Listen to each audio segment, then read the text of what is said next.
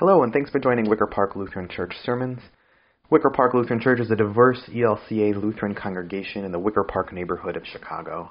We gather at 10 a.m. to fully live into our incarnational faith as we experience God's presence in the gathered assembly, and we welcome you to join us. In just a moment, you'll first hear with a gospel reading from the associated sermon for the service that you're about to listen to. We hope that that gospel gives you some context before you jump right into the sermon. Thanks for checking us out, and we hope to see you soon. The Holy Gospel according to Matthew. Glory to you, O Lord. When John heard in prison what the Messiah was doing, he sent word by his disciples and said to him, Are you the one who is to come, or are we to wait for another? And Jesus answered them, Go and tell John what you hear and see. The blind receive their sight, the lame walk, the lepers are cleansed, the deaf hear, the dead are raised, and the poor have good news brought to them. And blessed is anyone who takes no offense at me. As they went away, Jesus began to speak to the crowds about John.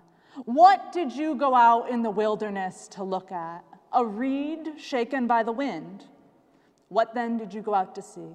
Someone dressed in soft robes. Look, those who wear soft robes are in royal palaces. What then did you go out to see? A prophet? Yes, I tell you, and more than a prophet. This is the one about whom it is written See, I am sending my messenger ahead of you who will prepare your way before you. Truly, I tell you, among those born of women, no one has arisen greater than John the Baptist. Yet the least in the kingdom of heaven is greater than he. From the days of John the Baptist until now, the kingdom of heaven has suffered violence, and violent people take it by force. For all the prophets and the law prophesied until John came. And if you are willing to accept it, he is Elijah who is to come. Let anyone with ears listen. The Gospel of the Lord. now, I could understand a knee jerk reaction the, to this reading being something like, Really? More John the Baptist? We did that last week. And we did. But last week, we talked about him baptizing people in the Jordan River, declaring the kingdom of God to be at hand, that the one more powerful than him who will baptize them all with the Holy Spirit is coming. So get ready. And today, we skip about one third of the Gospel of Matthew just to continue journeying with John. And during that third, Jesus does a quite a lot of noteworthy feats. 40 days of temptation in the wilderness, he delivers the Sermon on the Mount, calls the 12, yells at a storm until it calms down. And then there's about a dozen specific stories of Jesus healing people, and woven throughout these stories are ones where Jesus brings good news to the poor and the oppressed. It's a busy time for Jesus. But John has been busy too, baptizing people in the Jordan for quite some time. Jesus goes to him to be baptized, and John immediately and unhesitatingly recognizes him as the one to come. Full of humility at Jesus' encouragement, John baptizes him, and a little bit of time passes. And then Herod, the chief governor of the region, did something quite scandalous. He married his brother's wife, Herodias, which maybe doesn't sound that bad by today's standards, but in that context, marrying your dead brother's widow was considered to be incest. But his brother wasn't dead, and Herod didn't care. He wanted her, so he took her. And while it's easy to paint her as a co villain in that situation, he's the chief governor and she's just a woman, more property than person. There's a massive empower, there's a massive power imbalance here. I think it's safe to say that Herodias' situation was complicated. So Herod took her as his wife, even though her husband, his brother, was still very much alive, and brought her to his court.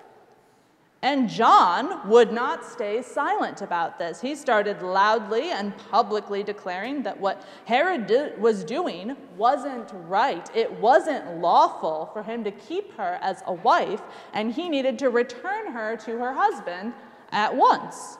And like many leaders to this day who are accused of breaking laws and corruption, Herod didn't take too kindly to this, and he threw his detractor in prison. Herod wanted to kill John, but the Judean people recognized him as a prophet, and Herod worried that killing him would result in an uprising. So John remained in prison for a while while Herod tried to work out what he was going to do with him. And while he's in prison, John himself, prophet of the Lord, the voice of one calling out in the wilderness, the cousin of the Messiah, starts to have doubts. He gave up everything he had to proclaim the coming of the kingdom of God. And what does he have to show for it? A cold prison cell, and once Herod can figure out how to justify it politically, and he will, death. Was all that time in the wilderness, the camel haired shirts, and the diet of locusts and wild honey, was that all for nothing? Jesus certainly isn't acting the way he and the rest of the people thought the Messiah would. He isn't violently overthrowing the occupying military forces and liberating the people. Could John have been wrong this whole time? Is the kingdom of God still so far off? Did he really just waste his entire life?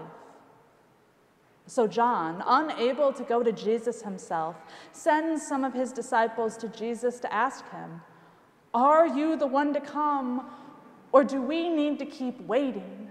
And for John, who is in prison, waiting might mean that he never sees the Messiah after all. And in typical Jesus fashion, Jesus doesn't directly answer his question. Neither a yes or a no, but tell John what you have seen and heard. Blind people can see, people who are paralyzed walk, leprosy is cleansed, deaf people can hear, the dead are raised, and the poor have good news brought to them. John, you are well versed in Scripture. Did the prophets accomplish these sorts of feats? Well, then, you have your answer. And I can't decide if I were in John's position, if I would find this kind of answer more reassuring or frustrating. On the one hand, Jesus, I'm scared and vulnerable. Please just give me a straightforward answer. I really need it. But on the other hand, I don't need to just take his word for it this way. I have proof. I can see through his actions what the answer is. And yes, in my own moments of doubt, I would love if God could just start shouting from the skies and the clouds, Yes, I'm here and I love you. And I've never actually had that kind of moment. But I have had friends drop by unannounced and reassurance come from unexpected places, seen sunsets that take my breath away, and been tenderly nuzzled by animals that are normally aloof, and while admittedly those are less cut and dry answers than the cloud shouting, those sorts of demonstrations do still give me an answer. And I think for me, it's reassuring in this aspect. I am no different than John. God made flesh answers the questions of the voice of the one crying out in the wilderness the same way God answers mine. John didn't get a yes or a no, but his question was answered. But then Jesus goes even further and delivers one more beatitude Blessed is anyone who is not offended by me. Not blessed is anyone who doesn't question me, or blessed is anyone without any doubt in me, or just blessed is anyone who's not offended. Because Jesus isn't acting the way they thought the Messiah would. This figure that they'd been yearning for and had all these expectations about, Jesus is deviating from that script that the people had written for him. Blessed is anyone who isn't upset or resentful about that. Jesus is going to do what God sent him to do, and it's not what the people were hoping for then. And it's often not what we're hoping for in the here and the now. Blessed are you if you don't interpret that as a personal insult. And just in case someone in the crowd misunderstood and thought Jesus was upset with John and was somehow reprimanding him, Jesus then addresses the crowd. What did you go out in the wilderness to see? a reed shaken by the wind? Someone who changes their opinion this way and that and their convictions bend under pressure? Does that sound like John? Someone in grandiose clothes. Well, people in finery live in palaces, and John was out in the wilderness wearing a tunic of camel hair, so that can't be it either. No, you traveled all the way out there to see a prophet, didn't you? because that's who my cousin is a prophet of the Lord. And Jesus still isn't going to give the crowd an explicit and straightforward answer either, a definitive yes or no if he's the Messiah. But he does confirm that John is the one who prepares the way for the Messiah. And John has testified that the person who is the Messiah is Jesus. So, if you are willing to listen to the prophet John's testimony, then you have your answer. Could Jesus have just said, Yep, Messiah, that's me? Absolutely. But it's almost like evangelism is important or something. And I know, I know ELCA folks, that's a scary word, and we don't want to do it, and maybe someone else could, and like, is that really a priority? But here is God made flesh, and while he is completely capable of saying who he is, he still decides, for now at least, to let that role of testimony rely entirely on others. And yes, that man is a prophet, and more than a prophet, the greatest person who has arisen thus far, because all of the other prophets got to declare that the kingdom of God was coming, but John got to be the first to say, The kingdom is here. Even still, the Messiah himself decided that this man's testimony was enough, with no indication that this period of doubt negated it. Jesus still relies on him. And yet, in the kingdom of God, he will be the least. John is beheaded around two years before Jesus' arrest. He never gets to witness the resurrection. He gets to preach the good news of God coming into the world, but the good news that on the third day God rose again, the good news of the forgiveness of sins, the resurrection of the body, and the life everlasting. He wouldn't live long enough to see those things realized. For this reason, though he was once the greatest, the least in the kingdom is greater than he. You are greater than him. And that's not a jab against John, just an acknowledgement that you have so much more to testify about than he ever did. And I know, I know, Vicar, that's a lot of pressure. I'm not nearly as important as John the Baptist. And what if I mess something up or I have all these theological questions? And so how could I? And I'm here to tell you that yes, you are just as important to God as John the Baptist is, and you will for sure mess something up. That's just how being human works. It's what you do afterwards that matters. You've got this. And as for having theological questions, well, that just means that you are in good company. Jesus tells the people that if they are willing to accept it, John is Elijah. He doesn't mean literally Elijah, but rather one filling the same role as him. And Elijah did quite a number of marvelous feats that testify to God's power and love. And even so, he fell into a period of deep depression and no longer had the strength to endure. So God sent an angel to bring him food and water and encouraged him to rest. And then Elijah confronts God, laying his uncertainties before the Lord of hosts. And God listens to what Elijah has to say and responds by bringing in more community to help him and support him.